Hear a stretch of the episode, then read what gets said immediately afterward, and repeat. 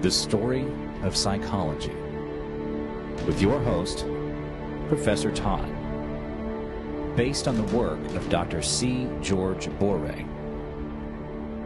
Part 3 The 1800s The Romantic Philosophers. Soren Kierkegaard. Quote, there are, as is known, insects that die in the moment of fertilization. So it is with all joy. Life's highest, most splendid moment of enjoyment is accompanied by death.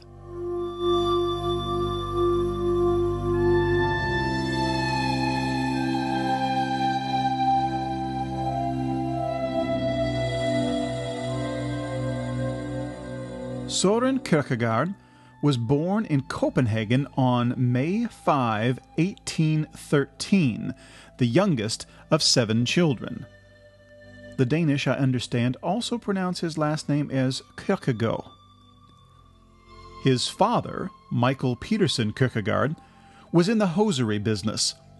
He was a powerful man who held to a particularly gloomy Christianity, obsessed with guilt over having once cursed God.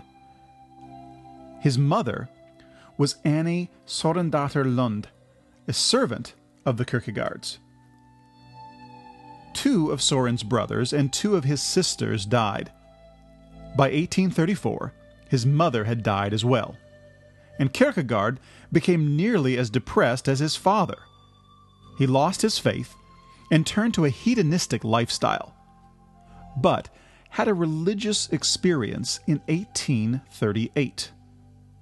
He received his theology degree in 1840 and proposed to Regine Olsen, daughter of a prominent Copenhagen government official. No one knows precisely why, but in late 1841, he broke off the engagement, which led to considerable negative social press. It seems to have been the pivotal crisis in his life, and he abruptly left to Berlin to study.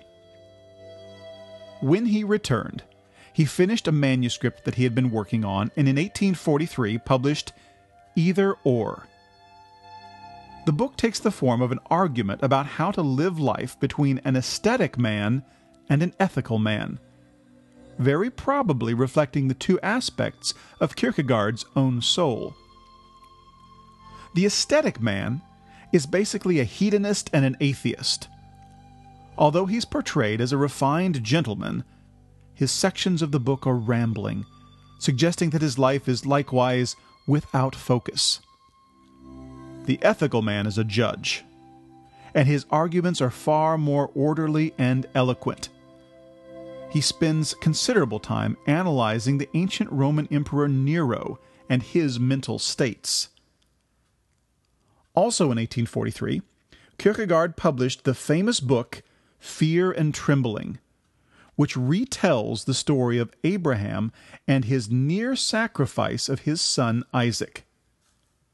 This time, Kierkegaard compares the ethical response it is clearly wrong to kill one's own son with a religious response, which is reflected in Abraham's faith in his God. In his various books, Kierkegaard develops his three stages or competing life philosophies. The aesthetic person, who lives in the moment and lacks commitment, the ethical person, who is in fact committed to his ideals, and the religious person, who recognizes the transcendent nature of true ideals. Hopefully, you will notice the similarities between Kierkegaard and Schopenhauer although for Schopenhauer, the aesthetic refers to a love of art and music, not a simple hedonism. Throughout his work, Kierkegaard was concerned with passions. He defined anxiety, for example, as, quote, the dizziness of freedom, Despair is what the hedonist feels when he finally recognizes the emptiness of his life. Guilt is what the ethical man feels when he inevitably discovers his inability to forgive himself. These definitions would profoundly influence a number of later philosophers, writers, and Christian thinkers. In 1849, Kierkegaard published Sickness unto Death, which was his strongest call to the conventional Christians of Copenhagen to take what Kierkegaard called a leap of faith into a more personal kind of religion. But his community was not quite ready for this passionate brand of Christianity, and Kierkegaard was severely criticized by the religious powers of Denmark. Kierkegaard is often considered the first existentialist, mostly because of the way he used the word existence. He said that God doesn't exist because God is eternal.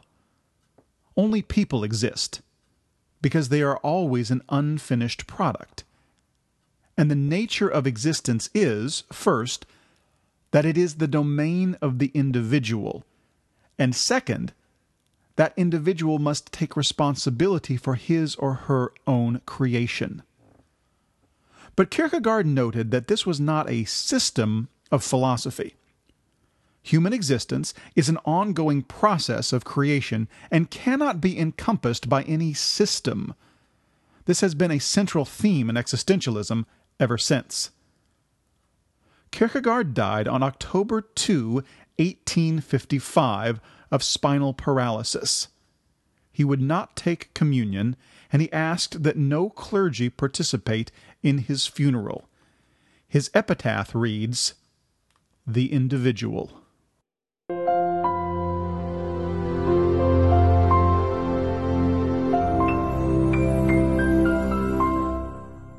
Nietzsche. I fear that animals regard man as a creature of their own kind which has, in a highly dangerous fashion, lost its healthy animal reason. As the mad animal, as the laughing animal, as the weeping animal, as the unhappy animal. Second only to Rousseau in the impact he had on psychology is Friedrich Wilhelm Nietzsche. He was born in Rocken in Prussia, Saxony on October 15, 1844, and named after Friedrich Wilhelm IV, King of Prussia, who had the same birthday. Nietzsche's father was a minister, one of many in his family, who had tutored several members of the royal family. His mother was a puritanical housewife. When Friedrich Nietzsche was 18, he lost his religious faith, and this would remain a central issue for the rest of his life. And he said his life was changed as well by his reading of Schopenhauer a few years later while a student at the University of Leipzig. When he was 23, Nietzsche was drafted into the Prussian army, but he fell off of a horse, hurt his chest, and was released from further military service he received an appointment as a professor of philology, the classical languages and literature, at the University of Basel at the tender age of 24, a year before he received his Ph.D. Near Basel lived the famous Richard Wagner, and Nietzsche was invited to Christmas dinner in 1869. Wagner's grandiose and romantic operas were to influence Nietzsche's view of life for some time to come. He served a brief stint as a volunteer medical orderly during the Franco Prussian War, during which he contracted diphtheria and dysentery, which damaged his health permanently. After returning to Basel, he published his first book in 1872, inspired by Wagner, and called The Birth of Tragedy out of the spirit of music. It was in this book that he introduced the contrast of the Dionysian and Apollonian. Dionysus was the god of wine and revelry, living for the moment. Apollo was the god of peace, order, and art. The one lacks discipline, but the other lacks, as we might say today, soul. In 1879, because of his seriously deteriorating health, he was forced to retire from teaching. He published Human, All Too Human, an analysis of emotion.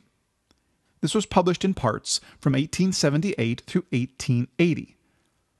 During this time, he also fell in love with, although briefly, the famous Lou Salome, later to be a confidant of Sigmund Freud's. Heartbroken, and perhaps recognizing that he was destined for bachelorhood, Nietzsche retired high into the Alps to write his master work, Thus Spake Zarathustra, published in 1883 through 1885. Here, he made a heroic effort at addressing the pessimism of Schopenhauer. Nietzsche felt that religion had failed miserably to provide man with meaning, so that now God was dead. Human beings needed to stop looking to the skies and start providing that missing meaning ourselves. The people that Nietzsche saw as having accomplished this transition he called the Übermenschen, which is usually translated as the supermen. But, Nietzsche notes, the Übermensch, the supermen, have not arrived as yet, and we must be satisfied to serve as a bridge to that future. The book, Thus Spake Zarathustra, is a masterpiece by any standard. Yet Nietzsche remained an unknown. His health continuing to deteriorate, he was cared for by his sister, Lisbeth. She, however, married an anti Semite, who Nietzsche abhorred, and so he moved to a commune in Paraguay. Nietzsche then lived in various rooming houses all over Italy and Switzerland. His eyesight went from bad to worse, and his headaches overwhelmed him. He stopped writing books altogether, and instead wrote aphorisms, short comments, which he then collected into books. Beyond Good and Evil, the best introduction to his ideas, came out in 1886, and The Genealogy of Morals in 1887. In these books, he makes clear his distinction between the Herrenmoral and the Herdenmoral, that is, the morality of the lords and the morality of the herd. The morality of the herd is what he calls traditional Judeo Christian morality. It is, he says, an ethic of helplessness and fear. With this morality, we keep the powerful and talented under control by appealing to virtues such as altruism and egalitarianism. Secretly, it is, like all motives, a will to power, but a sly and manipulative will to power. We cry, I am weaker than you, but I am still better than you. The morality of the lords, on the other hand, is based on the manly virtues of courage, honor, power, and the love of danger. It is pagan, Western, Teutonic. The only rule, he said, is do not betray a friend. Although Nietzsche himself was not anti Semitic, his choice of words would lead the Nazis to use some of them in ways that he never intended for many years after his death. Ask yourself if masses of people shouting Heil Hitler and the act of rounding up minority civilians for work camps and slaughter in any way make you think of courage and honor. The contrast between these two moralities, the Herden morality and Herren morality, the morality of the herd or the morality of the lords, what has sometimes been called slave morality and master morality, the contrast is a productive one. Nietzsche says that while the herd morality, the slave morality, is bourgeois, that the master mentality is aristocracy herd morality, democracy, the Lord mentality, laissez faire. Slave mentality is welfare, socialism, egalitarian. But master morality is based on merit, freedom, and honesty. Herd morality, human rights. Master morality is purpose. Herd morality includes sympathy, comfort, and decadence, while these signs of mental weakness are not allowed for the ruling class. Now, Nietzsche became increasingly ill and bitter, blind and paranoid. In Turin, in January of 1889, he had attempted to protect a horse that was being whipped when he suffered an apoplectic stroke, just like Rousseau before him. And this stroke sent him to an asylum. Some people believe his collapse was the result of syphilis, but it could just as well have been due to his years of medication. His mother claimed him and took care of him until she died in 1897, when his sister, now back in Germany, took him in. He was seldom lucid after that. He died August 25, 1900, at the age of 55, of stroke and pneumonia. A number of his works were published after his collapse, including The Will to Power in 1889, which is a collection of aphorisms found in his notebooks, and his autobiography, Ecce Homo, in 1908. Ecce Homo illustrates both his brilliance and his insanity very dramatically. Sigmund Freud called Friedrich Nietzsche the most brilliant psychologist who ever lived.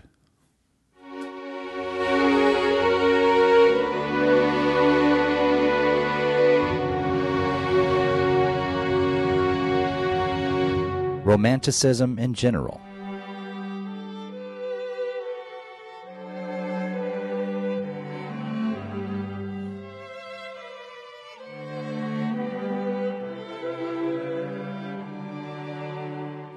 Beneath all of the variety represented by the Romantics lies a common theme passion.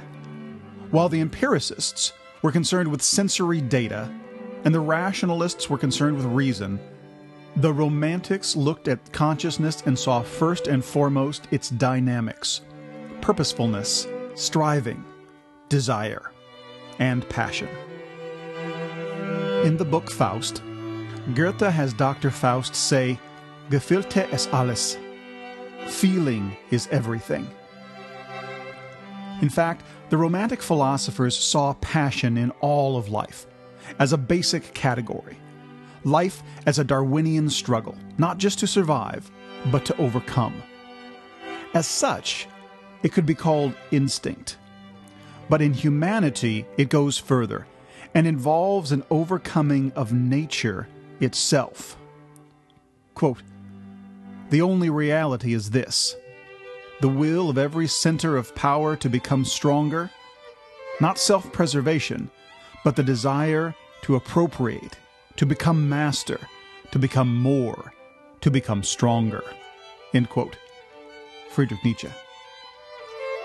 Along with their love of passion came an impatience with, even a disgust at, the mediocre, the weak, the irresponsible, the unpassionate.